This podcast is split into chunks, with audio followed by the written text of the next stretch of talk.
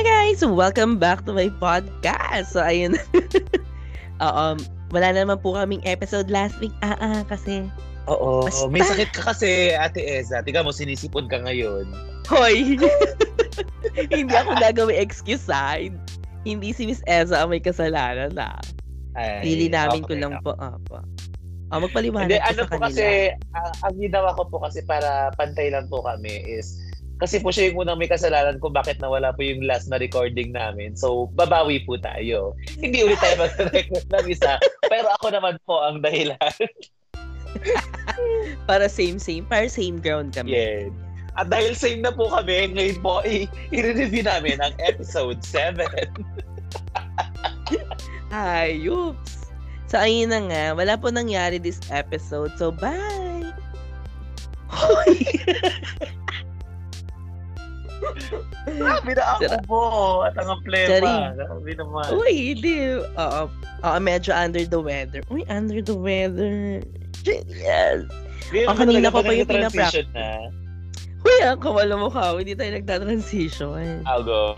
Wala tayong At budget. transition doon. na pinag-uusapan natin, i-transition na natin papunta sa new episode.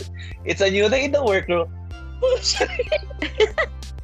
Gusto ko yung pag-i-storytelling mo talaga pag isa new day, ano na, in the Yeah, work. so it's a new day in the workroom at ang eksena ay Siyempre, new day in the workroom. Pumasok ulit ang ating mga queens. Siyempre, pinag-usapan nila yung pag-alis ni, ay, hindi pala inal, pag, hindi mo siya umalis na gusto niya. Charing, yung pagkakatanggal ni, baka sabi, oh, kasi pag sinabi natin umalis, ano, ala, nag-ano siya, nagsasayaw siya Nag-quit. mag-isa. Siya Yes. So, pinag-usapan muna nila ang elimination ni Didi Marie Holiday. So, ayan nga. So, na-eliminate si Didi Marie Holiday last week, ate. Anong, ano mo doon? Hinuha mo? Or anong parang inputs mo? Deserve niya ba? May dapat bang umuwi na iba Ay. maliban sa kanya? Parang I think kasi, ewan ko ha, parang the way nung pagkakasulat nung last, ay nung last two episodes, ay bilang pala tayo nung last episode. Nung ano last two episode, kasi di ba nung winning, ano niya, nung winning week niya. And I think, parang na-fulfill niya na, yung ano, kasi yung pagkakasulat nung last episode kasi, sige na nga pag-usapan natin na briefly. Briefly naman, I think parang talagang ano siya, um, para siyang Binigay na-set sa up. kanya. Oo, to Para siyang arc talaga away. ni Didi. Oo, at saka parang binigyan din siya ng ano eh, ng arc na para sa kanya. Kasi di ba parang ilang beses niya rin ata na-mention na last na talaga niya niya wala na siya, eksena. oo. Oo. So, f- ina, hindi naman sa discredit natin kasi magaling naman talaga si Didi. Oo pero naman. parang ganun na ngayon nangyari. Parang Mm-mm. ganun yung nangyari. So, I think, di ba, parang, ate, well, alam natin, nangyari na yun sa ibang franchise. Like, yung naging Pink Fairy Box si Pheromone. Charing, hindi si Pheromone. Basta, di ba, may naging, sino nga yung naging, naging Pink Fairy? si, Si, Delta ano ba? talaga yun eh. Si, ay, si Delta Work. Yes, di ba? Para naging ano siya. Pero hindi naman siya na-eliminate eh. Tagal niya na-eliminate talaga. wa- hindi, what I mean siya. is, di ba kung i-ano, gagawin natin parallel yun, pwede naman din talaga siya mag-ano, tawag dito, mag-excel doon sa role niya. Pero kasi, onti pa din kasi yung, on, onti na yung exposure niya, maliit na yung character niya. So parang for me, Oo. it's a very, kung sino man yung mapupunta doon sa character na yun, ayun talaga yung magsasashay away. And I think kung i- kung minano kung nag-manipulate yung production to do kung sino man kung, kung sino man yung ano um tawag dito. Syempre syempre si ano si pangalan niyan si Hana Beshi yung nag-anik. Nag-anikwa, Oo. 'di ba? Nag-assign. So, yung nag-assign ng mga roles, eh alam natin may nangyaring eksena dun sa puppet show. So, ito na nga, moms. Yan nga, moms. So, ano, moms? Ganun Diba? na yung nangyari. So, So, I think kung pag- ng mga eksena.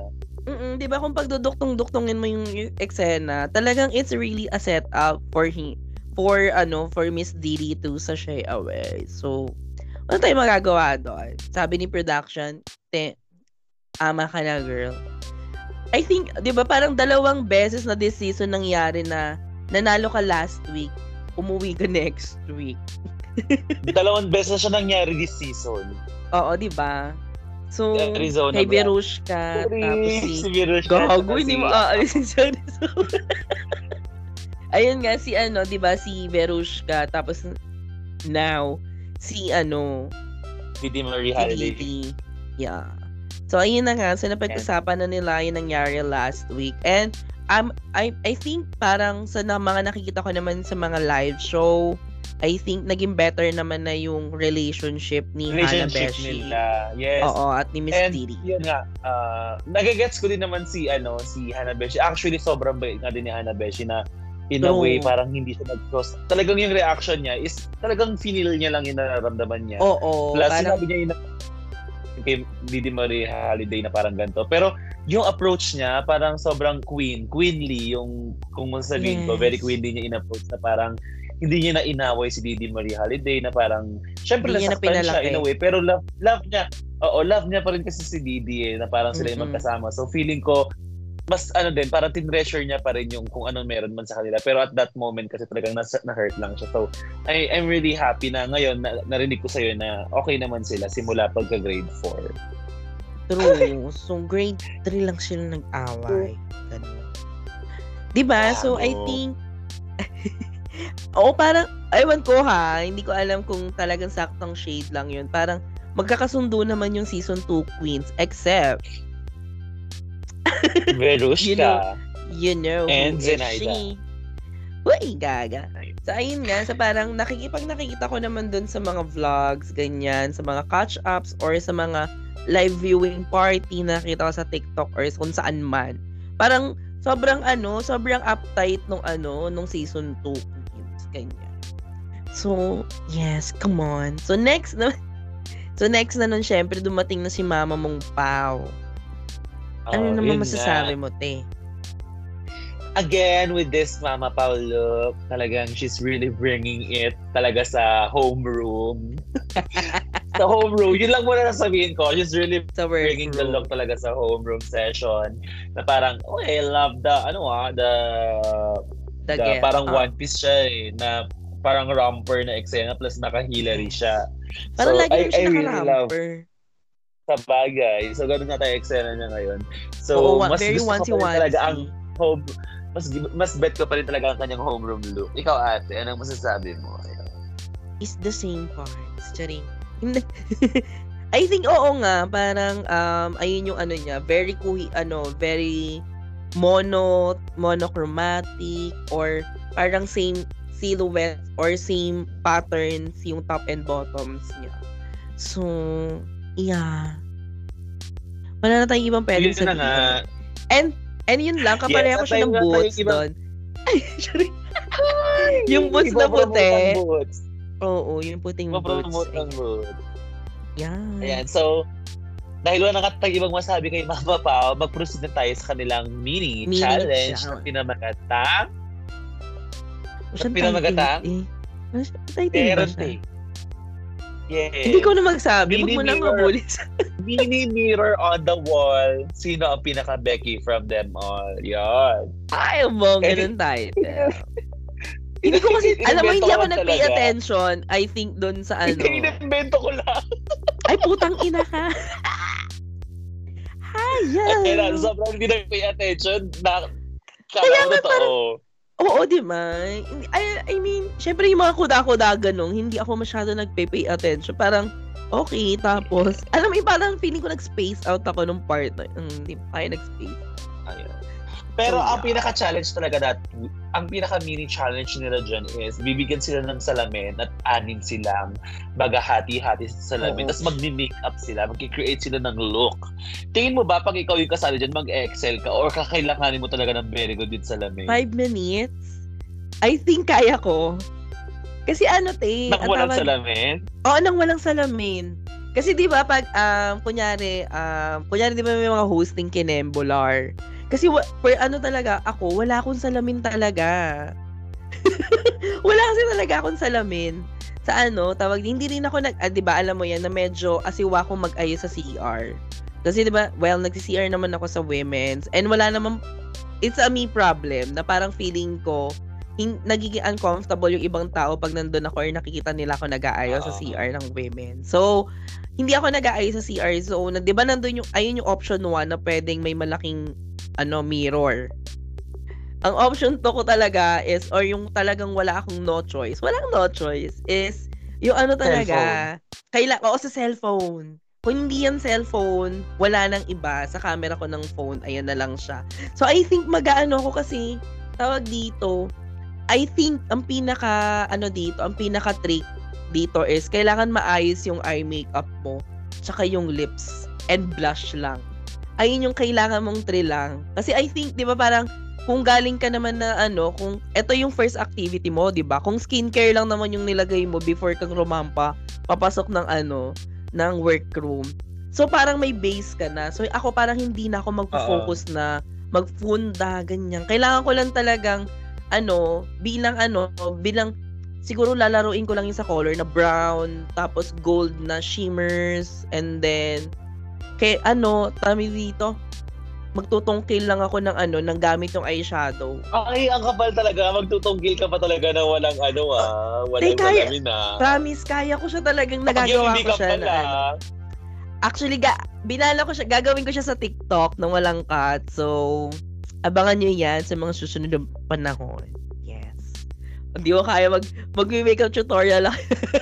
mag-makeup challenge ako sa TikTok bilang nagpa-practice nga tayo. Uy, na mag-makeup makeup. So, I think, I think kaya kong gawin. Ikaw, aabangan sis. ko talaga yung eksena na aa- aabangan ko talaga yung ganyang eksena mo eh sa mga kine, kinembular mo ah. Ako naman, feeling ko naman mag-excel ako in a way, nagagawa na lang ako ng concept. Hindi ko Mm. papagandahin yung self ko. Parang katulad nila, ano, nila Arizona Brandy, nila, Kat-kat, tsaka ni Ovi. nila, ni Katkat, na very ganun yung eksena nila. Mm-mm-mm. So, for me, feeling ko ganun yung maging eksena ko. Pero hindi ko kayang magtungkil. Kasi pag nagtutungkil talaga ako dito sa bahay, kailangan talaga may salamin. Kahit ganito lang kaliit yung eksena ko. Mm. Ay, hindi ako, ako yung pinantutungkil ko kasi hindi ako marunong yung tungkil na eyeliner talaga. Ang inaano ko is eyeshadow lang na ano, nililinyahan ko lang ng dark brown. Mas ma-brown na kung ano na eyeshadow or black pag inaano ko pag nagtutungkil ako. Kasi, ayun, nang parang ina-activate ko lang yung eyeshadow with, at tawag dito, setting spray. Tapos sa inyong pinagamit ko, kasi mas parang feeling ko mas nakokontrol ko siya and madali siyang burahin if ever man magkamali ako. Ayun. Kasama So, ayun naman na pala, Ate ko Eza. Isa ka na talagang tunay na drag queen. Sana po pagpalain po kami.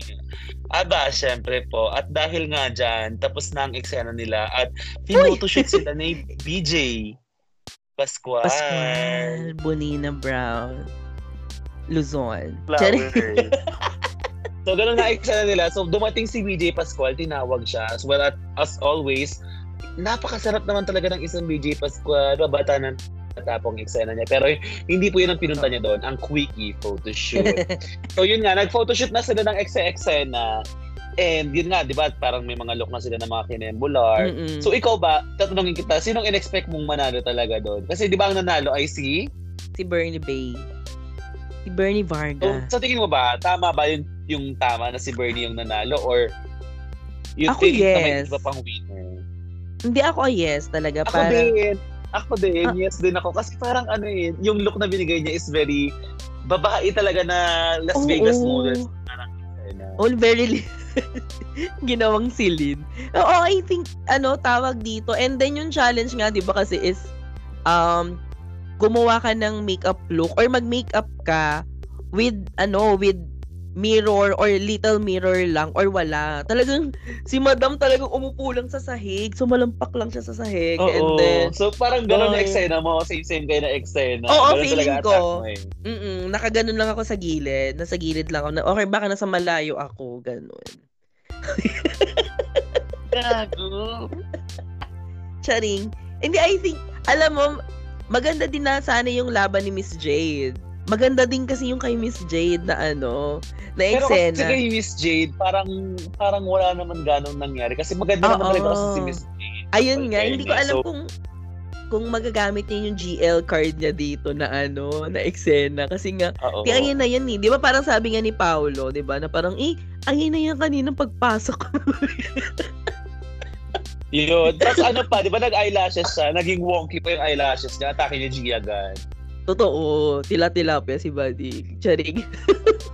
Uy, Tilapia.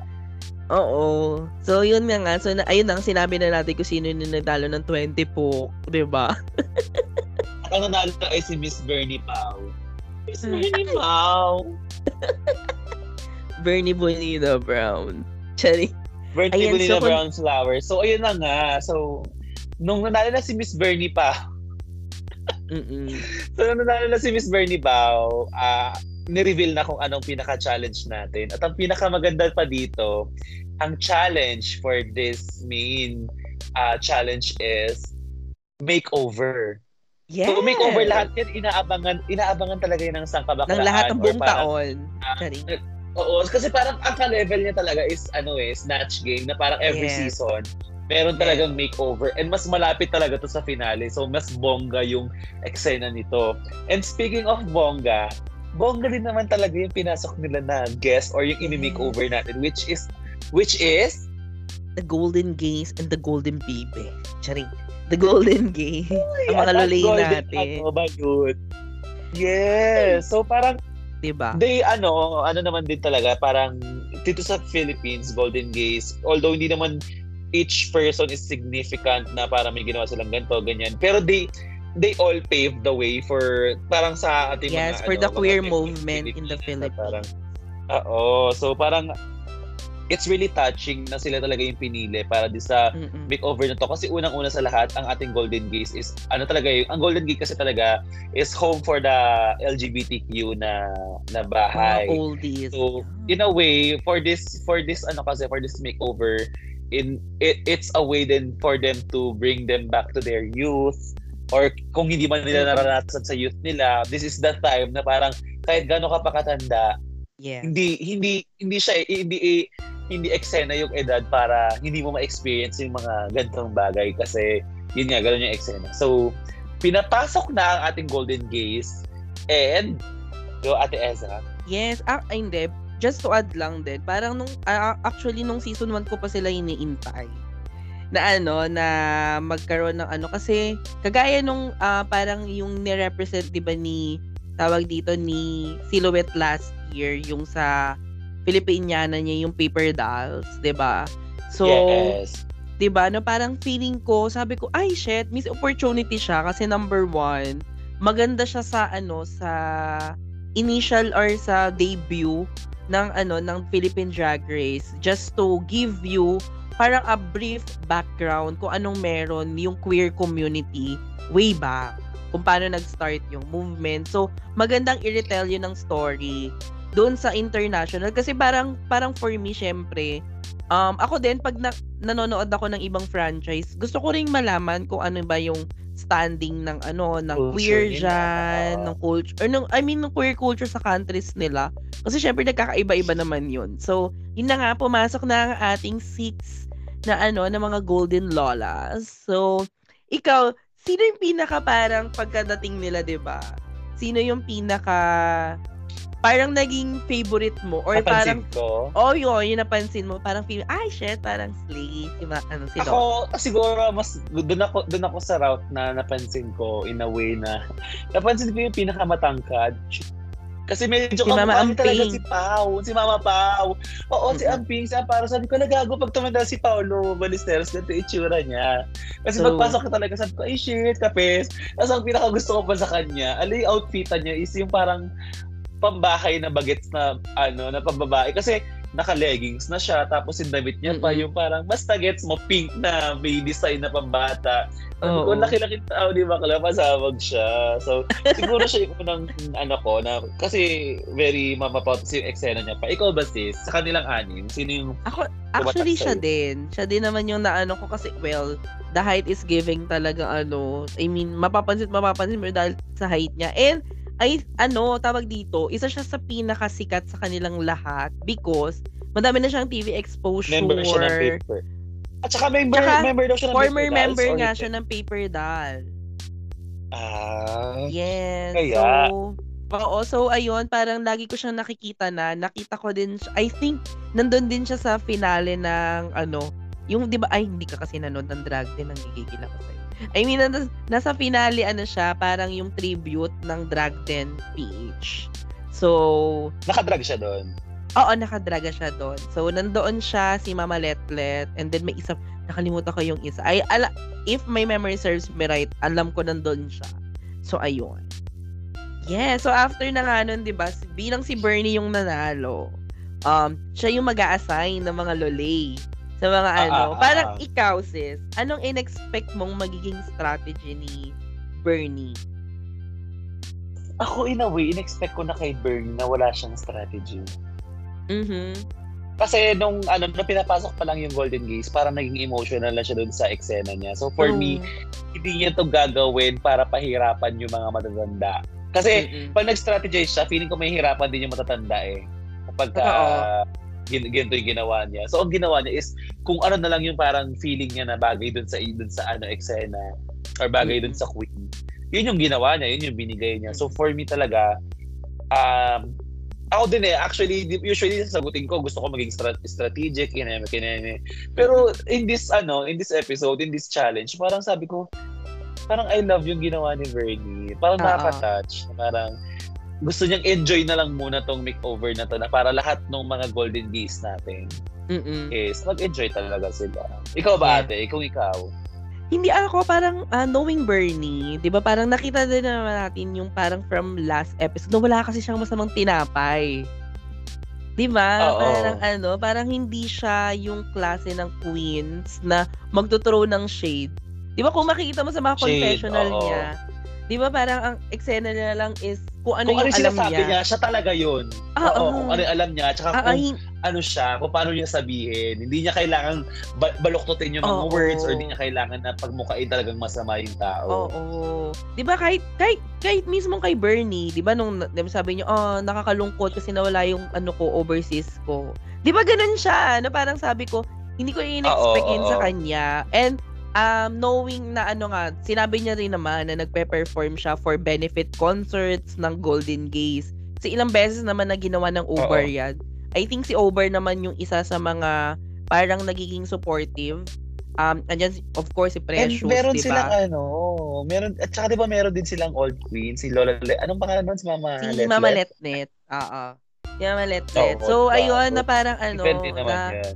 mm na I think, na parang lagi silang may shows dedicated for. Ka- Even Kat Kat, alam kong ano, di ba nakita mo parang very, very soft si Kat Kat ngayon, di ba? Hindi siya makikitang matapang. Oo. Di ba? Na hindi siya shady, ganyan. So, Actually, Um, gago, nagulat ako kamo kay Kat Kat na parang, di ba? tangina, imagine yung Kat Kat. So, ano, nung, nung time na parang, di ba, nag-go through na sila na parang, Mm-mm. oh, ito ibibigay ko sa ito kasi gold. Sabi ko, Oo. yung parang, it's not, for me, naisip ko lang, it's not cut-cut yung ganong eksena. Na Kasi, nakilala kung mo. iisipin mo pag si cut-cut yun, oo, parang sabihin niya, hindi, gold Hindi- pa rin ako kahit na, ano, Oo, silver siya. na So, parang ako hindi, sabi niya, hindi ako gold magpapa-out sa'yo kasi golden cake ka. Oo. Oo, Gago, I think, sobrang ano talaga, sobrang natuwa Oo. ako kay cut-cut nun. Mm, 'di ba parang ayun nga, parang feeling ko nag-transcend 'yun sa kanila. I mean, yung mga ginawa nilang ano benefit concert or charities dito sa mga ano, ito yung mga beneficiary nila. eh. So parang nung naano ko yun, sabi ko, tama naman din yung basa ko kay Bernie na ganun yung ginawa niya. Even I think lahat ng Mm-mm. queens ay talagang na ano na tawag dito na natuwa doon sa ginawa niya na hindi siya naging strategic or what not para para lang ano, para manalo. Sa inyo na yung crown na yan. Ay, si Louie. Ay, gago, si Silhouette kaya yun. I mean, I mean, di ba parang ganon? I think etong the episode na talaga to, kung hindi ganon yung ginawa ni Bernie, I I think parang iba yung magiging turnout nito sa dulo. Hindi feeling siya, ko din, oo, feeling diba, ko din. hindi siya yung magiging ganon, ano, kung ganon yung naging output niya if naging competitive and strategic si Bernie. So, cutthroat. Oo, feeling ko Diba? yun nga din. And ayan, and since nadaanan din naman natin yung eksena about kay Kat Kat, I just wanna ask you, aside from that ano highlight, ano pa sa'yo yung parang naging highlight during uh, Oh yung God. banding nila with the Golden Gaze? with the golden gaze, with the golden bibes. Charing. I think, para sa akin, yung kay Ovi, tsaka yung kay Miss, ano, De La Rue. Actually, Di ba? Parang, Oo, alam mo yun, actually. yung, eh, hindi, hindi ko alam kung close ka sa ano mo, grandparents mo. Pero ako kasi may ano talaga parang um, malakas yung connections ko with ano ko sa lolo ko sa side ni um ni ni, ni mama. Actually kahit yung lola ko naman kasi medyo bagets pa kasi ako nung na ano na tegi bomb siya.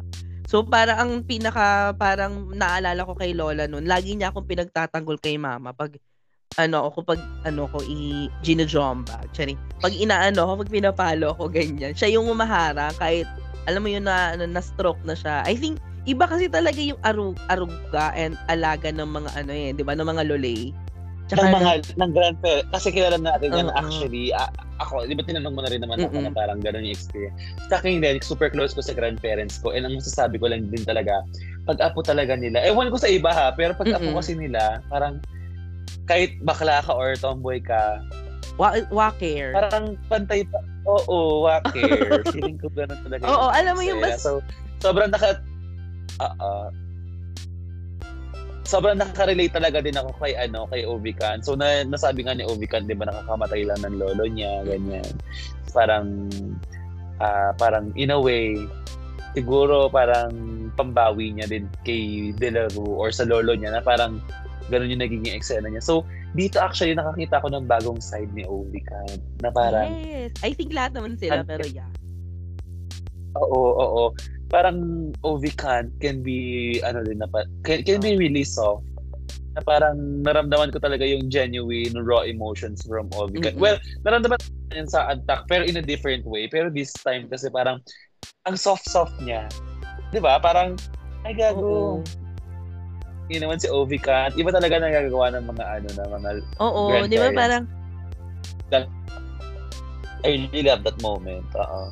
Yes, parang ayaw niya mapagod si ano, si Lole, ganyan. Oh, okay ka lang. But I think the mere fact na bingi-bingi pa yung ano, 'di ba? Yung um nabibingi na yung lola niya, 'di ba? Na parang nakikita mo hindi niya sinisigaw na, "Hoy, ito yung gagawin natin." At hindi niya at saka hindi niya, ano, hindi niya rin sinusukuan.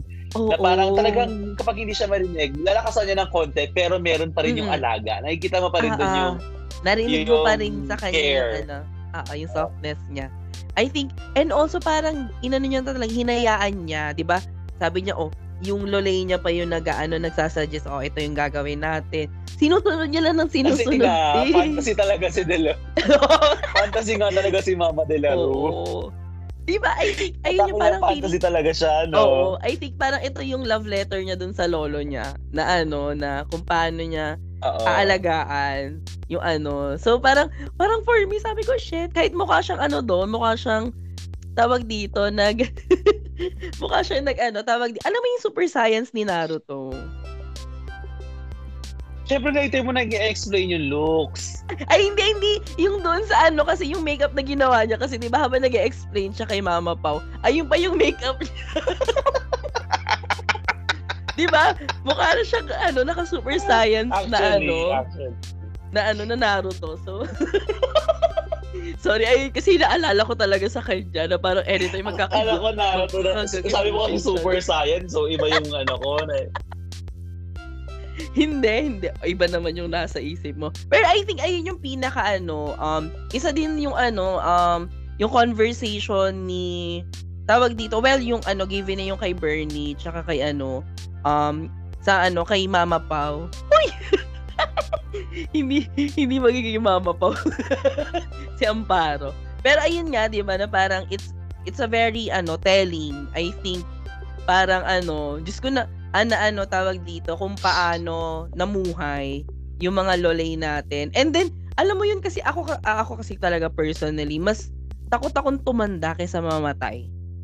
Hindi ko alam kung nasabi ko na to sa, sa you sis, pero mas afraid akong tumanda kaysa sa ano. Tumanda, bilang kasi nga, di ba? Bilang, di ba, parang bilang keki, bilang parang keki sore, di ba? Parang, hindi mo kasi sure, hindi mo sure kung magkakapamilya ka or magkakaroon ka ng long, long-term mm-hmm. na partner. Or may magiging mga kasangga ka. Oo. Oo. Syempre, so, sana itong episode na to, sana itong episode na to parang naibsan or parang nasabi sa'yo na, uy, si Cry, Nakakasabi sa'yo na ano, na parang, oh, ito yung magiging eksena mo. Hindi ka naman Oo. magiging mag-isa. You, you have your chosen family. Parang ganon. Mm, kasi parang ako naman, kasi hindi ko naman pwedeng is- iasa kay Margaret yung sarili ko, di ba? Kung ano man balaki niya sa buhay niya. Parang ayoko din naman ako maging cargo niya, di ba? Or kung sino man, or, or kung sino man sa ano namin, family. Di ba na parang ano, um, kung ano yung pwedeng mangyari sa akin or what. Kaya talagang mas okay na sa akin mategi ng mas earlier kesa Early. Kesa mga talaga- ilan te? Mga ilan taon te? hindi na- ayoko na naman sabihin na taon mamaya mag-manifest talaga pag pagka birthday ko ng ano na nasigpay agad bugs diba bugs I'm gorgeous uy Gago, napasok mo ba yun? So, yun na nga ate. Oo nag-enjoy na naman tayo eksena. So, Mm-mm. yun nga, ay na-enjoy. Hindi, kasi nakaka-enjoy naman din talaga itong mga tanda natin. At dahil, Mm-mm. yun nga, um, ang challenge na ito talaga is para maibigay yung kanilang pinaka-fantasy. fantasy Ayun na nga, so medyo dinadamitan na yung mga girl, yung mga gay eksena, eksena ganyan. So, nung eksenang yun, parang napansin mo na may kanya-kanya talagang hilig yung mga gays natin, no? yung mga golden gays Oo. natin na parang kukulit talaga, matitigas ulo nila na parang isa gusto niya mag-gown, yung isa naman ganito. Kasi syempre, yun naman talaga yung goal para ma-feel yung fantasy nila. Pero syempre, you have limited resources din kung anong True. dala mo. Ikaw, te, paano mo i-handle yung gano'n na parang si nanay, ganito yung gusto niya, naka-gown, pero actually yung drag mo, hindi naman gano'n. Oo di parang di ba yung kay Kat Kat yan si ano Oo. si, Hindi lang si Mamo actually. May, may mga iba pang may iba pang mga Mhm. makukulit na gay, 'di ba? Yung parang yung kay Basta meron pang ibang makulit na gay. yung kay, Ari- yung kay Arizona na o-orlock di ba? Oo. no, orlock. So parang Hindi gano'n sa yung mga eksena. So paano mo i-handle 'yun? Hindi, ano, tawag dito, explain ko sa kanya, Mima, kasi ito lang, ito lang kasi yung damit ko for makeover. Pag, pag ipinasuot ko sa ito, wala na ako isusuot sa mga susunod na episode. May ilang pang episode, oh, parang top 7, ay top 6 pa kami dito, oh. So may, may tatlo pa akong episode para makatawid ako. para makatawid ako ng ano, ng top. Ay hindi, may dalawang episode pa ako para mag top 4. Eh, Oo. mamaya may ball na naman yun, anong gagawin ko? so, hindi naman hindi naman tayo mananahi para sa iyo lang ha. Feeling ko ichichik, feeling ko ichichikahin ko lang talaga siya. Kasi even yung kay Jade. 'di ba, na parang parang hindi niya bet yung gustong suotin niya. Eh kasi 'di ba siya pa naman yung pinaka fashion nung pumasok. Siya yung parang Oo. ve- very ano, akala mo designer na ano, na naka parang may balabal, Emmy, tapos fantasy na din agad talaga si Mad- si Mother nung pumasok. So parang sabi niya, ay, parang hindi yan yung fantasy ko, ma. I think, ano, chichikahin ko talaga ng malala. Eh, ikaw, te. Bilang wala kang din actually, pasensya. sisikain ko rin ng Oo, may pasensya ako, malala ang pasensya ko. Chichikain ko lang din sila ng very good. Since bakla naman din talaga sila, ibabaklain ko na lang sila. Sabihin ko na, doon tayo na natin, ma. Parang i-feel na lang yung fantasy, gano'n, Oo. ganyan, eksena. So, siguro same-same lang din ako ng reaction sa'yo or parang gusto ko, if ever, na gagawin. So, parang, in a way, siguro babawiin ko siguro sa kung anong gusto nilang hair, gano'n, or Mm-mm. Parang kung gusto nila, sobrang ganda nila sa make-up. Ganun siguro ibibigay ko na Mm-mm. fantasy. Pero speaking of fantasy, on the main stage, pumasok na si Mama Pao. Did you feel the fantasy? I feel Miss Brooklyn. Sorry, I think this is the most buhok. Oo, this is the most Brooklyn Heights. Actually, may tinweet ako na ano, na same yellow look, blonde look ni ano. ni ano, ni, ni Brooklyn from last season. I think Canada versus the world yun. Kasi talaga na ano, no, from premiere, ayun agad talaga nakita ko. Sabi ko, ay shit, magbo-Brooklyn Heights talaga si Madam. Pero, pero to give credits naman, maganda naman yung damit, maganda yung ano, I mean, maganda yung overall styling niya. I really love it. I think, di ba sinabi ko yung last, ay, di ko pala nasabi kasi hindi tayo, wala tayo episode last week. Gago. Na ano, ayun yung best niya na ano, na itsura. So, I think, kinabog naman niya this week yung best niya last week. So, yeah. Ayun, ikaw ate. Ako, ano siguro, um, throughout the season kasi parang di na ako nag-expect. So parang for this look, hindi na rin naman ako nag-expect. Pero what can I say is maganda yung well, flat yung wig, pero compared dun sa mga iba niyang sinuot na mga mm-hmm. wigs, ito yung parang maganda kasi mahaba yung length. Siguro, mm-hmm. ang ina-expect ko lang is she's one of the, ano kasi, tama yung sinabi ni Evil Queen na dapat wala kang bahid bungis if you're on the other side of the competition. So parang siguro hinanap ko sa kanya yung, hindi kasi siya nakabody eh. So parang ang ano, atake ano, niya ano? very, hindi siya nakabody. So, ah, ang atake niya is yung direct, pagkasuot niya ng damit, kung ano na yung katawan niya, yun na yun. Mm-mm. So, parang... Wala siyang padding sa loob. Get sana, oo, get sana kung kahit hindi siya mag-padding, kung yung illusion na sa serve. Kaso kasi parang hindi na serve for me. So, ganoon lang. Pero out of all the outfits na sinuot niya siguro, this is isa sa mga uh, okay. For me ah, for me, siguro ito. Isa sa mga okay. Uh-uh. And gusto okay. ko rin yung makeup niya dito. Mm-mm. Yeah. I think, ano, I think, uh, same naman tayo halos na, na this is an okay. Pero, yeah, I think, ayun na nga, parang sa sobrang, sa sobrang bare minimum niya this season, no? Parang ito na yung best niya. Parang, totoo ba? ayun na yun, be. De, ayun nga, bilang nabanggit mo ngayon sinabi ni Miss Eva, I think, it's, she's very right nung sinabi niya na ano, na dapat kasi mas ka doon sa lahat ng katabi mo sa panel. Sa i-judge mo kasi Oo. parang bakit mo ako Kaso, i-judge na kinakabog siya lagi ni Kalagkarin eh. Ay, siya rin sa looks eh. Totoo. Oo, di ba? Na parang, hala, totoo ba, Mi? Ikaw yung main host. Dapat, you're the main event. Sabihin mo ng ano, sabi, i-claim mo yung ano na yon na the attention should should be focused on you si ko yung main host si. Kaya ka nga main. Hindi ka naman sub dyan. Sana nag-visual ka na lang. Oo nga. Ay, ginawang oh. K-pop group dahil. Di ba? So, yeah. I, I think ito, bilang na, nababanggit natin yung judge panel. So, ano naman masasabi mo kay Miss Transphobic? Ay!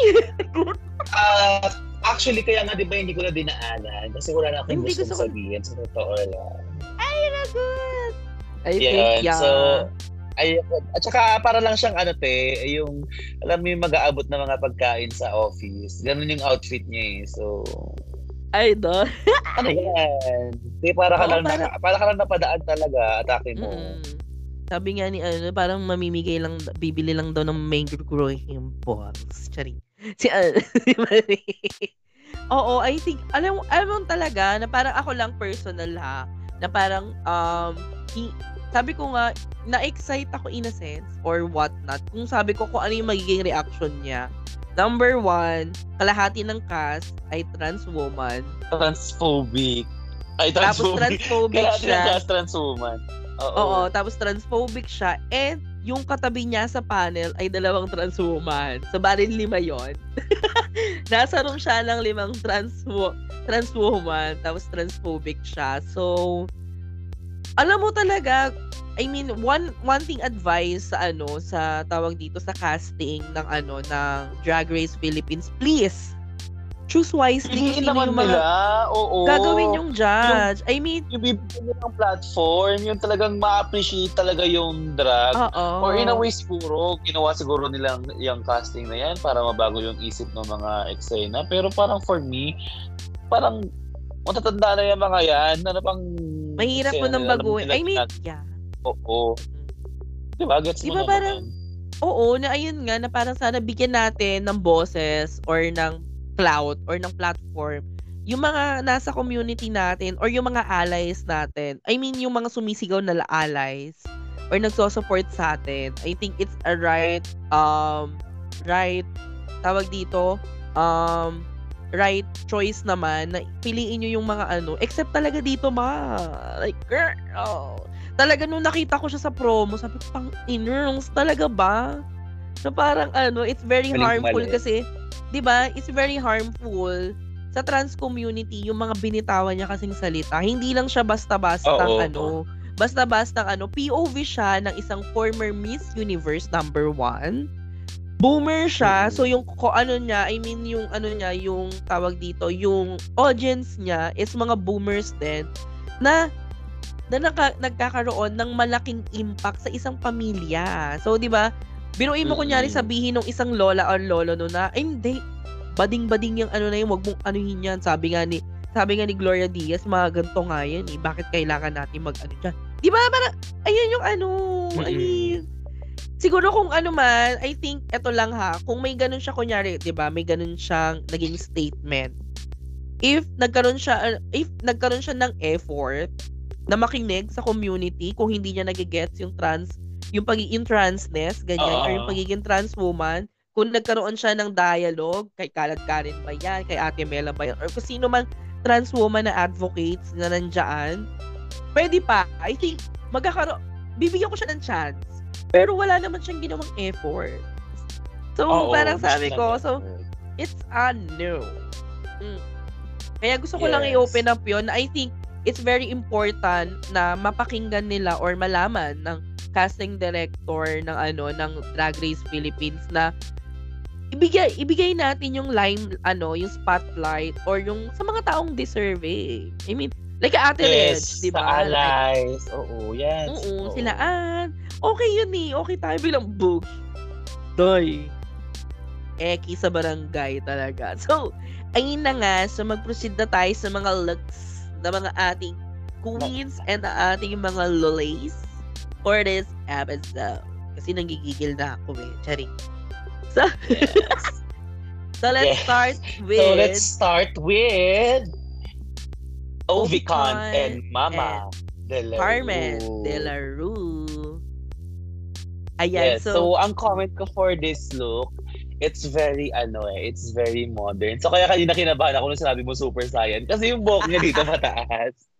So, at ito for me, it, ano eh, parang ah, nagawa ni Ovicon na pagandahin la, ah, lalo si Mama Carmen de la Rue where na infused yung drag niya. Parang ano eh, parang Nag-meet. hindi niya kinompromise. Parang nak, oo, nag-meet. Nakita, nakita mo pa din yung ah, yung drag ni Ovi kahit na ganun yung ginawa niya. Tapos at makikita mo talaga yung family res- resemblance at naramdaman talaga ni Mama Carmen de la Rue yung fantasy. Pinaka gusto ko doon siguro is yung yung nakataas yung buhok nila tapos yung itsura ng damit nila very avant-garde na breastplate Yan. na pinuntarahan ng silver and gold which is yun nga golden gay siya yung golden silver si ano si Ovican. So para nagustuhan ko yung concept na to. So for me, Mm-mm. I'm gonna buy this look. Ikaw? Ay! Ang tari na I'm gonna buy this look. I think, uh, yes, it's a very fulfilling and touching na look talaga. No, especially yung presentation nila. Kasi talagang gi- ginive niya yung fantasy. Di ba? Parang ito yung pinapractice nila sa ano, sa workroom.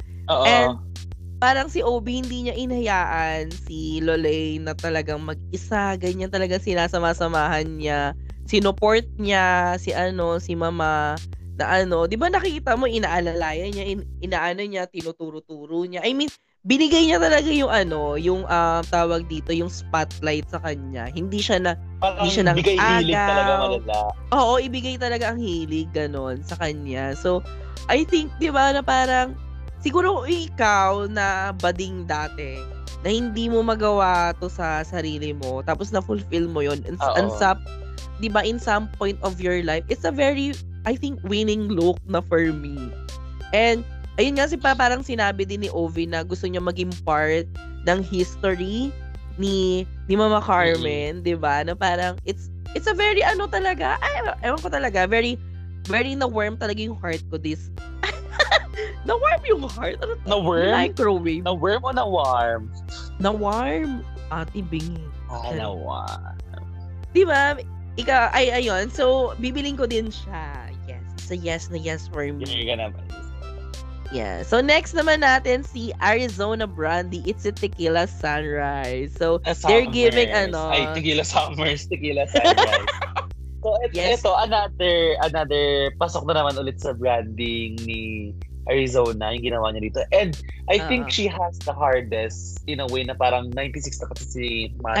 93. Si OA ng 96. Ah, 93. So, na, siya yung parang pinakamatandang queen. So, talaga very Yes. delicate si Mother. So, for Mm-mm. me, applause pa rin talaga ako kay, ano, kay Ari. ah, Arizona with this, ano. Pero siguro mako-comment ko lang din uh, I know na she wanted to stick to her brand na orange or whatnot. Pero parang nahihirapan ako. Parang uh, hindi ko nakitang yung glamour kay Mother Tequila Sunrise. Well, alam naman natin si Arizona Brandy parang glamour plus pangenge siya. Camp. Oo. Yun, parang hindi ko siguro nakita. So, siguro nitpicking lang. Pero although maganda naman yung presentation, pero if I'm gonna compare it dun sa nauna, syempre magkakaroon ka na agad ng expectation. So parang, Yes, yes, yes. yes. ganun yun, yun, Oo. yun, yung na ano ko. Ikaw ba?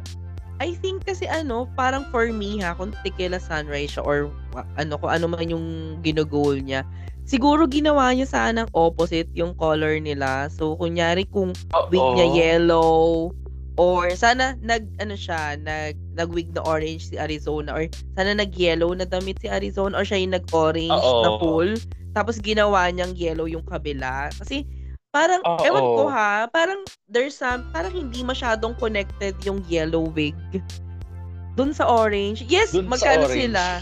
Complementary colors silang dalawa. Nagko-complement naman yung yellow tsaka yung orange. It's just that na kulang ako sa yellow kay Mother. Siguro kung yung ba- kung nagkaroon siya ng bodice or um belt ba yan or tawag dito yung boots niya sana may yellow or what. 'Di ba na parang kahit sa makeup eh, very orange pa din yung ano eh, orange fantasy yung ano eh, yung yung naging makeup ni Mama eh. So parang kung ano, kung ayaw niya man i-cinch si Mama or what na ano doon sa damit niya, 'di ba? Parang yun, I think ano din, parang ang weird din ng combination nung damit nilang dalawa. 'Di ba kasi fully fully rhinestone yung inner ni tawag dito ni Arizona tapos ruffles ruffles. 'di ba yung ano niya, yung parang Mm. decor niya para ma-connect dun sa kabila. Tapos yung isa full blown na ano, na lufa. 'Di ba? Siya yung nagko-call out ng mga babaeng lufa. Ayan, naging lufa na Nagmahal din ang lufa. balik. Tapos ngayon, tumagal lang ng eksena, nag, naglabas din siya ng pagkababaeng lufa niya. 'Di ba? So, parang, will, I will you buy it? Will you rent it? Or siguro rent lang. Ano lang. ako din, renta lang. Oo, renta lang din ako Not, siguro. not gonna buy it. Pero gusto ko yung damit ni Arizona actually. Actually maganda naman siya ano individually. Pero nung nagsama sila, ay, parang magkakasama sila. oo, nawindang ako. So next na natin is si Mama Bernie and then so si Mama Amping. So, eh, ano na naman masasabi mo sa kanilang dalawa? Ito naman is, it's very regal na parang, ay shit. Um, siguro ito din, parang advantage din kay Bernie because um, Mama Amping is, yun nga, paper doll and she's really a performer queen. Plus, isa siya sa mga pinakabatang ah, golden gaze dun sa roster, dun sa six. So, parang tawag dito, ah, Advantage talagang- talaga. ah, advantage talaga malala, which is deserved din naman ni Bernie kasi pinaghirapan niya yon. So for me, doon naman sa look nila na parang sinimplihan lang ni Bernie. Si, ah, gold, silver and gold to pa rin, no? Silver and gold pa Oo. rin. With headdress. And it gives you family resemblance. So, gusto ko yung story na tinel nila na parang yung sa mama, Mama and muna. Oo, parang gano'n yung naging eksena. So, I I love it's it, it's a strong night for for me for Bernie. Talagang gusto ko yung presentation nila. So, as ano, bibilin ko din yung look. Ikaw ba? Anong Yes, nakita? parang parang for me, te, from headdress to toe talaga, it's giving ano talaga sila. uh, I mean, hindi eksaktong pareha yung design or what. Yes, pareho ng zi- ng silhouette yung damit. Um, pareho silang may ano, uh, may cape-ish na ano na tawag dito na eksena sa likod. But shoota ang ganda ni Mama Amping. I think ayun yung pinaka-highlight sa akin nung paglabas niya. Oo. Yung pest talaga yung una ko napansin. Parang, Mukha tsaka lang talagang, nag-follow yung ano, iba. Na ganda. parang, oo, talagang, ay, dai, pretty, pretty girl. Fantasy din talaga ng malala yung ginawa ni Bernie. Well, maganda din naman talaga mag-makeup si Bernie. Nakita din naman natin, mapa wa, wa mirror meron. Di ba? Na parang ano, Oo.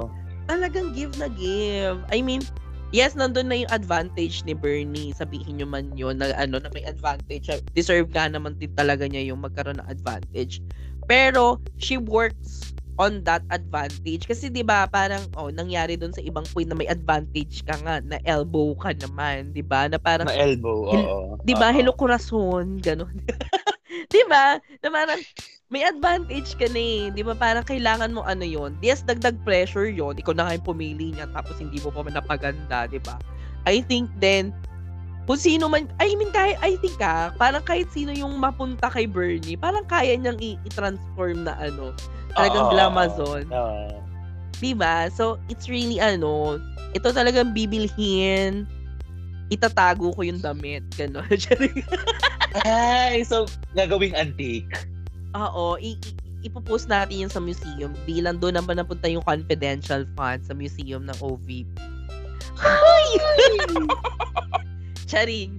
Sa next na tayo, bilang mga orduha tong nauna, orduha, yung mga mga queen and ano princess, is si, sino ba to? Wait lang. Ayun na, si Hana Beshi. It's si Mitsubishi. Ano Mitsubishi, ayan, so, Mitsubishi.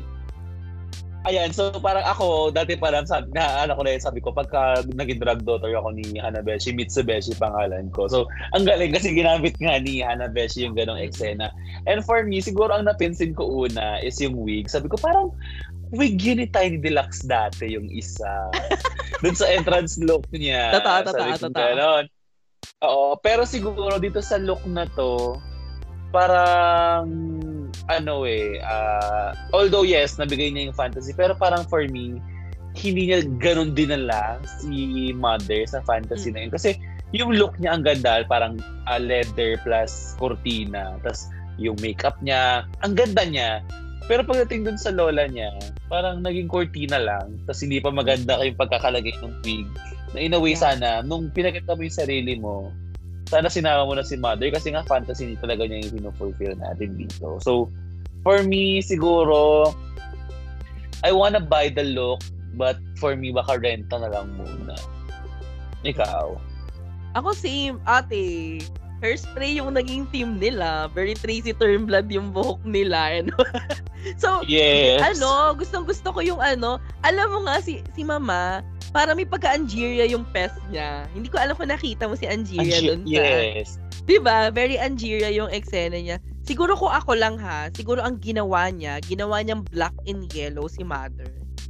Yung ano, yung alam mo yun yung, yung details ng leather niya, kinapi niya doon kay ano, pareha ang ano, 'di ba black and yellow tapos blue and blue and black yung ginawa niya. I think mag-work yung look. I mean, ang kurtina ay very bading. Unang-una. Kasi ayun yung ginagawa nating gown. Bukod sa kumot, di ba? Ayun yung ginagawa nating wigalo dati. Ganyan. Yung cortina. ginagawa- Turban. So, I think, maganda sana yung concept. I mean, concept-wise, lagi namang nananalo doon si, ano, si Hana. So, wala naman akong question sa kanya doon. It's just that na yun na nga, kung magiging, kailangan mo maging nitpicker dito kasi anim na lang din talaga sila. I think, yun lang sa akin. Kasi, parang yung kay Mother ay yellow and white, 'di ba Yung eksena ni Mother. So, parang, parang for me, nilamon kasi siya ng yellow. So, hindi siya na, na ano, Mm-mm. na, na ano. So, para sa akin, mag, magiging bolder sana yung look ni Mother kung naging black and yellow siya. Even, even yung ano eh, even yung gloves, hindi siya full, kagaya ng kanya. I mean, alam mo yung parang gloves lang siya na hanggang wrist lang. Hindi siya umabot man lang ng oo, elbow. Ganyan. Sa kanya full, full on yung ano niya eh. So, I think, yun lang. Kasi, it's, it, ano, parang sa akin na, magiging winning look yun if if talagang sobrang cohesive nilang dalawa. It's just that na, yun na nga din, ang eksena nila, um, maganda yung isa. Though, ito naman, maganda lang yung, isa. Yung isa let down talaga. So, parang doon pa yun sa Oo, naging oo. partner niya. So, ayun lang sa akin siguro. For the renta lang, ganyan. Yes. Pasensya So, ha, na Beshi. natin. Si ano na, si Yes. Katkat, We love you, Hana. Katkat, Katkat. Charing. Si Miss, ano, si Katkat na, of course, at si Capti- Captivating Meow si Captivating. Cat Meow Meow. Yes. Alam mo, Hindi, sobra ako natawa dun sa ano. Sobra ako talaga, oo, ang witty talaga ng eksena nila. Na parang, Diba? uy gago, ang perfect ng captivating cut tsaka captivating meow meow. So, nung pumasok na nga sila, sabi ko, ay gago, atake nila Valentina. Kasi nakaturban sila. Yung, Oo, alam mo turban, turban. totoo. Oo, eh, makikita mo talaga na, ang- nakikita mo talaga na ang ganda nila. Ganyan, ganyan. So, Dahil. tapos nung nag-reveal na sila, doon na lumabas yung gold and silver. Pati sa may hair nila. So, parang very Valentina pa rin yung experience. Kasi nga, Oo. nung pagkatanggal nila, hindi siya yung totoong buhok eh. Parang buhok lang siya na gano'n. Hindi ko na alam kung nakuha ng judges yung reference na yon. Yung tassel. Pero ako kasi yun yung nakuha kong reference. Oo, yung tassel baka, ano yun, ahas, gano'n. So, Mm-mm. yun yung kinuha ko dun sa look na yun. So, nagustuhan ko tong look na to. Kasi yun nga, cohesive plus yung silver and gold, it plays a big role talaga dito sa sa challenge na to since Golden Gaze nga. So, binigay din ulit yung gold kay dun sa kay Mother. So for me talaga, I really enjoyed, I really enjoyed this look na parang, ay shit, I love it. Yes. I, I So, think gonna- same here. Same here na ano, talagang, ano siya, talagang sobrang ganda niya. Kasi, di ba parang sabi ko nga, ay parang sabi din natin kanina na knowing Kat Kat na hindi siya magpapa-outshine na kahit sino na saan. Di ba? Kahit siguro si Paulo pa yun. parang hindi siya ma- hindi siya pwede ma-outshine. So, pero talagang inuna niya na ano, unang umeksena si Mother, ganyan. Tapos talagang ginive niya yung niya gown. There, ginive niya Oo. naman yung gown fantasy kasi 'di ba gusto niya maging gown. So, binigay niya Oo, yung cape na yun yung una. O ayan, mag-flowy-flowy tayong dress. I think doon na yung compromise ni Bading. Ah, siguro may nakita si Katkat doon na ano. Kasi hindi naman siya coherent. I mean, yes, gold and silver siya, pero iba yung tela niya. Iba doon sa materials na nasa loob. So, parang feeling ko, Loob. ginive, pinag, ibinigay ang ano, ang nice. Binigay ang ibinigay. hilig. Oo, ibinigay din naman talaga ang nais ni ano ni Lole. So parang nung una no, nung sabi ko, ay shit, I think um it's really like giving Celia Rodriguez and ano Sherry Hill na Valentina nung way way way back pa. Ayun yung Oo. nakita ko din. Actually, nung pareho tayo, ano ba yan? Mas sister ba talaga tayo? Shot tayo. Iisang iniisip. Feeling ko si feeling ko tayo talaga ang twinning din sa ano. Ako yung gold, silver ka lang.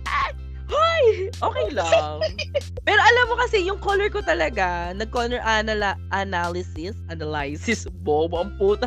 Nag-color anala- analysis ako nung nakaraan between gold and silver. Mas bagay sa akin yung silver. Silver. So, I'll get it.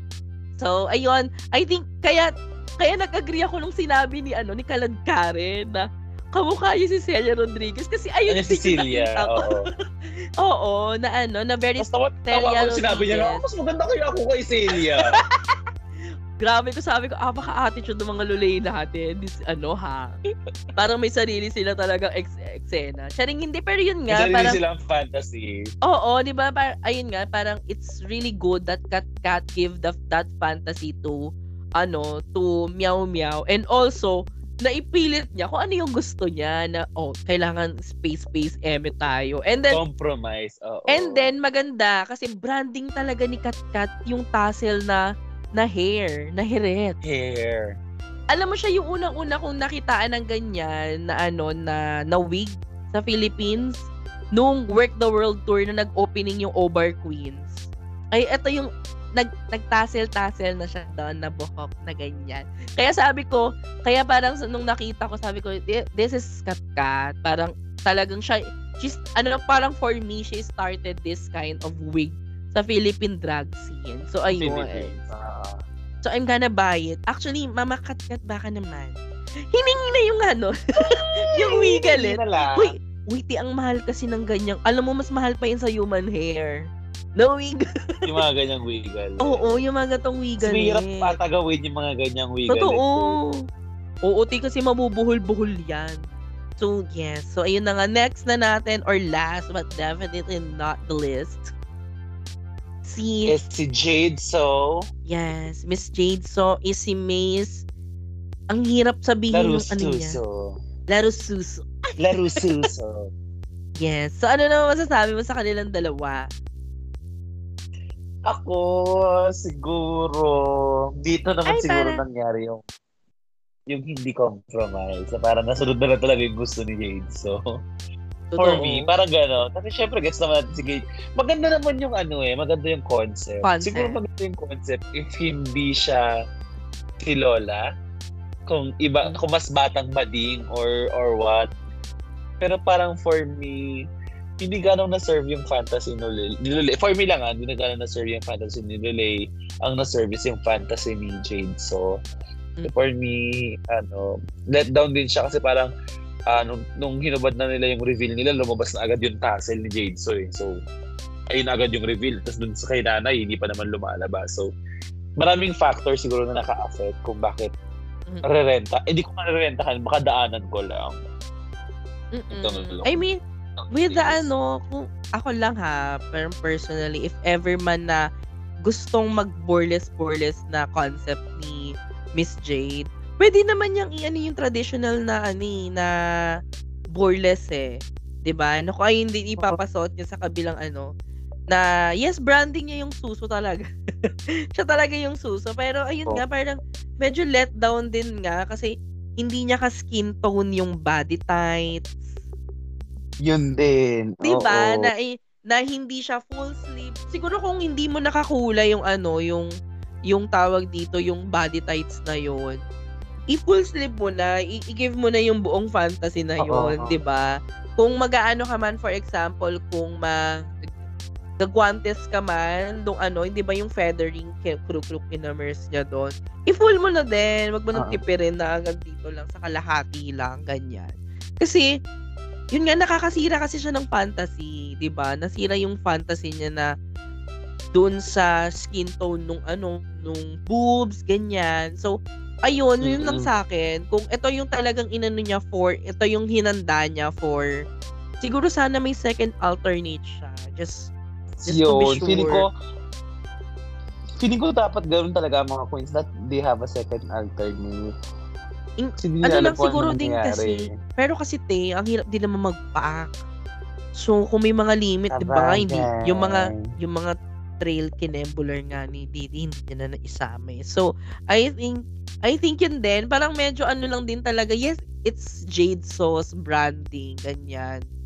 Um, na-transfer niya talaga si Jade naman din kay ano, kay, um, kay Lola. Kaso nga lang, it's just that na ano din talaga, na parang, sayang, alam mo yung parang miss opportunity siya, na parang, pwede ito na sana yung time niya din, or chance niya, to full glam na ano, na gown. Kasi, pa, di ko pa siya nakita na gown. Oo. Mm-mm. Even ano nga, Mm. even cocktail dress nga eh. Wala pa rin siyang cocktail Wala. dress, 'di ba? Na parang ito na yung sana yung chance na no, na hindi nakikita yung legs niya or makikita man isang malambot na slit ba yan, na eksena, 'di ba? Na parang ito na sana yung chance na yon na just to siguro kung ang binibay, binigay nag briefing sa kanila is golden kinembular for twinning look ganyan siguro ah ayun 'di ba na parang sana na ano niya yon na naibigay niya yun doon sa Mm-mm. Ewan ko, nangihinayang talaga kasi ako, di ba parang knowing Oo, na nakakapanginayang naman talaga. nagaling siyang bottom, dalawang beses siya na bottom, gusto niyang pumawi, ganyan. Tapos, biglang ito, di ba, I, I know, you, parang you know, parang everyone na nak- nakikinig nito is, I know naman, I know naman na very, ano, ko Miss Jade, so bias ako. I mean, na ano, na, na queens. Pero, ayun nga, sa, sobrang, na- alam mo yung sobrang frustrated nung nakita ko lumabas sila. Sabi ko, sabi ko talaga ba? Parang, yes, come on. Okay, kung, kunyari kung gusto niya talagang nag, ano, ng malaki suset, ganyan, ginawa niya yung breastplate na malaki, no, be- very, ano, Jimbo na, ano, na eksena sana, na burlesque na ganun. So, yeah, it's, so, so I, sobrang nangihinayang lang ako. So, yun na nga. So, yun na nga natapos si Miss Jade. So, bilang wala nga safe ngayong week because anim na lang sila, sakto na sila sa stage. Oo. Mm-mm. lahat sila may critiques na. So, ay, ito naman, based naman doon sa mga naging critiques, do you agree ba? May mga hindi ka ba um, pinagkakaagrihan doon sa mga judges, sa mga reaction ng queens, ganyan. So, ano yung naging highlight Actually, actually kasi, actually dun sa may panel mismo, I mean, uh, parang nung the way sila magsalita, negative, wala negative critics kasi more of positive critics. In a way, dun ko na din in-expect na, ay, baka ano to, it, it, this is one of those episodes. Oo, so ganon, siguro. So, well, tama naman din nag, dito nila nilagay since yun nga parang paying homage to our elderly, to our mga ninuno natin. So, siguro, agree naman din ako dun sa mga nasabi na parang pinili nila kung ano yung mga sasabihin nila na magaganda.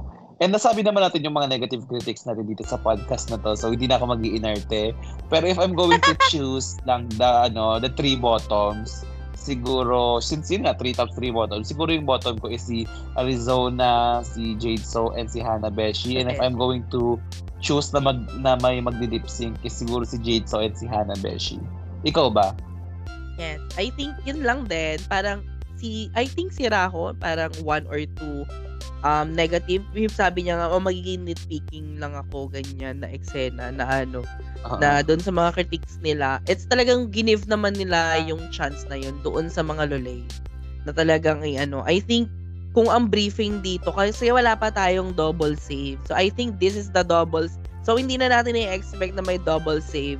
Next episode, sa Brandy, uh-oh, and of uh-oh. course, sa sa susunod na episode before top 5 before, before top 4 'di ba? Kung kasi parang sinabi 10 episode daw this season. So ayun yung I think na parang um ito na yung ano wala nang wala nang double shante na magaganap sa mga sa last two Uh-oh. episode before the fi- ano the final. So I think yeah di, I think deserving na ano ganto siya.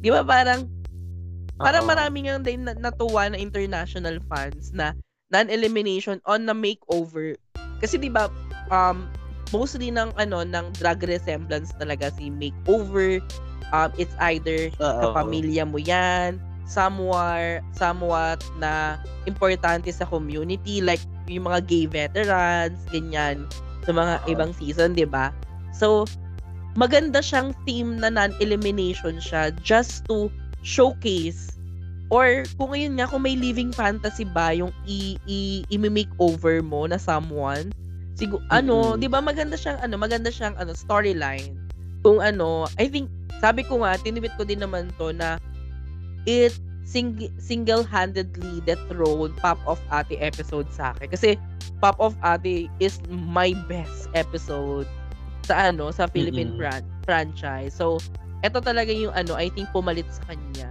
kasi sobrang ano, sim- alam mo, nagsimula ako nakangiti. Talaga nung ano, nung nung ano, nung pag-opening parang ng ano ng episode. Sabi ko naka-smile uh-uh. talaga ako all hanggang dumating yung mga lulay na parang hala nakakaiyak.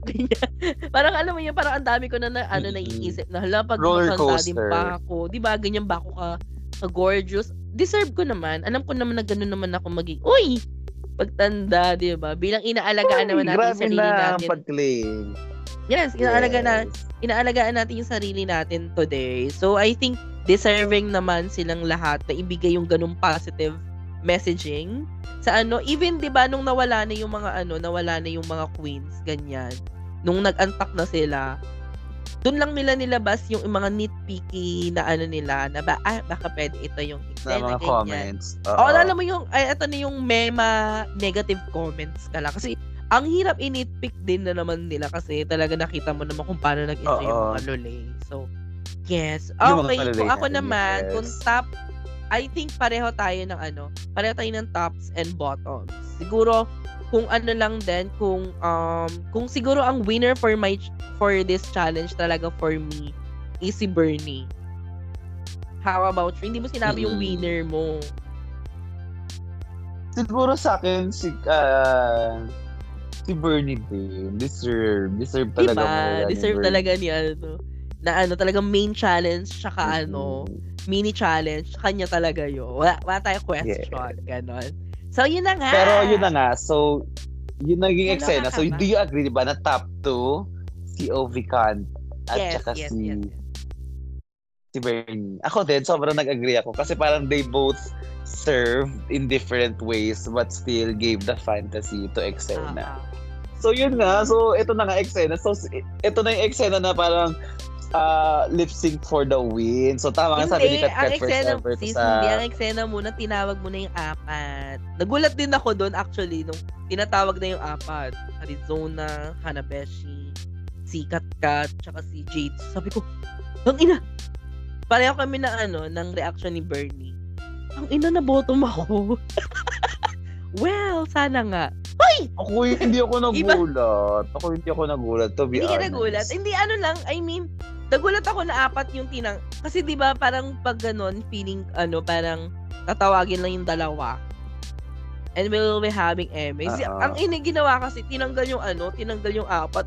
Pero kasi ako sinabi ko, Hindi, ginawa na kasi yun kay Gigi Good at saka kay Widow Vundo. Kaya siguro hindi ako nagulat. Ginawa kay Widow Vundo at saka kay ay, hindi ko Gigi naalala, Good. so hindi siya valid. Charing.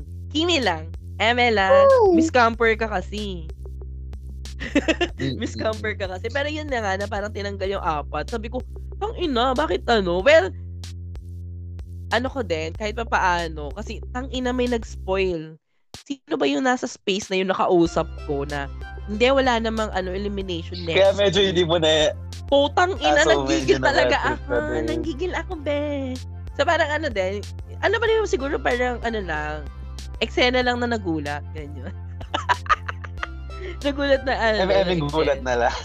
Oo, em, gulat. May ma- ano, masabing nagulat. Ganun. So, ayun na nga. So, nag-lip sync na nga si Ovican and si Mama Bernie ano, with the song of Bernie Mama. Bernie Pau Pau. Bernie Uy, Bar. alam mo, sobrang nung, nung nag-lip sync na sila, tangina nung tinutok kay Bernie yung camera. Sabi ko, gago kay Bernie to. Period. Kasi grabe talaga yung camera work. Tapos nung ano, nung sabi ko, tangina, performer pa man din talaga si Bernie kasi napanood ko na siya mag-perform. Lahat naman siguro tayo mga bading napanood na mag-perform si Bernie sa Obar. Pero Ay, hindi sabi lahat. ko, tangina kay Bernie na to. so nung, nung nag-perform na siya na yung parang tinutok sa kanya yung camera, nag-make love siya sa camera na parang na-understand niya yung assignment. Sabi ko, ay shit, kay Bernie na to. At lalo ko pa na-confirm na kay Bernie na yun nung tinanggal ni putang inang OV Captain Damit niya, nagmukha siyang butete doon, parang pobo. Oy, in fairness naman kasi, ang hirap naman din talaga mag-lip sync doon kung suot pa rin ni Uvi yung nasa ano na, yung, ta- yung top niya. Mahirap din naman talagang i-lip sync yun. Kasi ano yun eh, ah, patent yun na plastic. Na ano, na acrylic eh. So mahirap siyang, i- mahirap siya i-perform. Ay, hindi naman ako nagulat na tinanggal niya yun. It's just that na walang something else sa loob. Wala na siya something else. I Talagang, mean, ano na, glitters lang talaga sa utong. Oo, tin. I think, ay, narinig din natin sa Antak naman na hindi nila, lahat sila nag-practice ng lip sync. So, ayun nga. Kasi hindi nila alam kung sino mamoboto. so, ay, Oo. ako naman, nung pagkasabi na Vernie Varga, nag, nag-flashback agad sa akin yung kanta ni nila Ate Tours tsaka ni Corazon, I Feel Sexy Tonight. Nasabi ko, galing siya in the past na hindi, parang hindi mo alam siyang kanta. Tapos naibigay siya kay, sa Obar Queen. Sabi ko, tang ina, tapos na yung laban. Nung narinig ko na Bernie Varga, sabi ko, ay, period na yan. Tapos na. Kasi nga, sinabi na rin naman ni Bernie na kinuha niya kay Bernie Varga itself, Oo. herself, yung yung pangalan niya. So sabi ko, ay, eh, tapos na. Siguro, sinilyado niya yung panalo niya. Nung inasap niya tayo ng uh, camera works talaga na sinundan niya yung ano, sinabi ko, ay, Oo, inasap niya talaga tayo. Ay, gago. Tapos na talaga ang laban. oo, tinapos niya niya na mga talaga. ano, tolda. Oo, itupi mo na tape. Saka na, OB, sige na, umupo ka na sa likod. Ibigay mo na kay Bernie. Na. It's, it's, it's, it's giving, ano, it's giving yung eksena nila nung tinawag sila na safe sila. Tapos yung parang, tara na ate, o bahala ka na sa buhay mo. Very ganun yung eksena for me. Totoo. Oo, na parang sabi ko, ay, ina, talagang ano, wala ta akong mas, ibang masabi doon sa performance ni Bernie. It's very Bernie, number one. Tsaka ang tagal niyang suot yung headdress niya na hindi na, hindi nahuhulog, hindi na, hindi unbothered Oo. yung ano niya, headdress na. Sabi ko, Ay. niya. di ba nakikita mo nga na ano, full gown siya. Partida naka full gown siya. I think that's how you how you serve um a full gown lip sync for your life. Kind of thing, 'di ba? Na talagang ang ina, wala siyang ibang reveal. Hindi hindi ko nihintay kasi din na may reveal siya. Kasi 'di ba, nung nakaraan, na naka-gown din siya, na akala niya magli-lip-sync siya, ready ako mag-lip-sync, hinubad niya sa... hinubad niya sa antak. Na ready siya mag-lip-sync. Oo, Pero ito, oo, I oo. think, talagang hindi siya nag, ano, I think kung ano yung suot niya, sabi niya, kung ano man mangyari, isusuot ko to, ito na.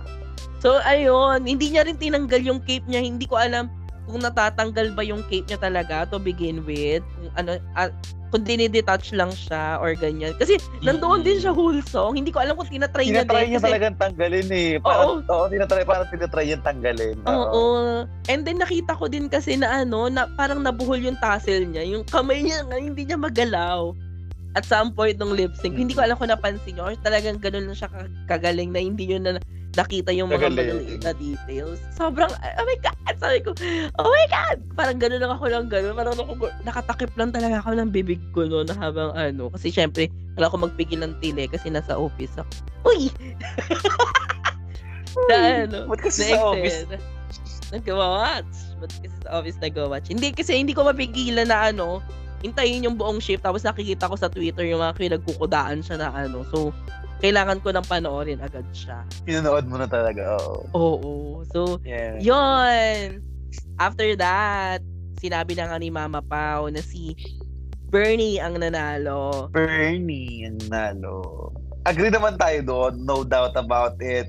Siguro Oo. for me lang, uh, to end, siguro for me na lang din, uh, overall, this episode, gaya nga ng sabi mo, kung pop off ate yung dati mo sa, sa season 1, season 2 ito, siguro ito din sa akin na parang, it's a feel-good episode kasi talaga na parang, ay, ang ganda, ang ganda. So, parang Yeah. napaganyan ako ng very good. Totoo. So, I, I, I really agree din na nanalo si Mama Bernie. I agree na nanalo si Mama Bernie. Second rubadge niya with Kat Kat na parang, ay shit, our trans nice. the overseas Talagang is they're really thriving. giving. Yeah. Oo. On, yeah, they're on fire. So, I really love this episode. Ikaw, Ate Eza, are you looking forward to more episodes like this going forward? Alin yung gatong theme na eksena? I think yes. Hindi. Yung parang gantong, gantong, gantong level, gantong caliber. Mm-mm. Ah, I think, oo, oo naman. Dapat, I think dapat nga ganito yung standard. na ano, ay, siguro din kasi maganda din na anim na lang sila. So parang nabigyan ng ano equal parts ng airtime yung lahat ng queens, lahat ng stories na highlight ng ano kasi minsan 'di ba pag may guest na ano sila lalo kung marami sila kasi kailangan syempre bigyan mo lahat ng airtime 'yan.